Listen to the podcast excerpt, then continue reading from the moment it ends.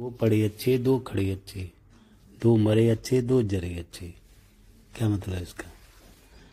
कि अनाज और भूस घर में पड़ा हुआ अच्छा है, क्योंकि वो कभी भी इमरजेंसी है तो अपना काम आ जाएगा। दो बैल अच्छे घर में होने चाहिए, जिससे अपना खेती कर सकते थे। किसानों के लिए है इस मुहावरा। और दो पड़े अच्छे, दो दो जरे अच्छे, जरे मतलब काम क्रोध दोनों जड़े हुए अच्छे हैं। और आसरा तृष्णा दोनों मरी हुई अच्छी हैं।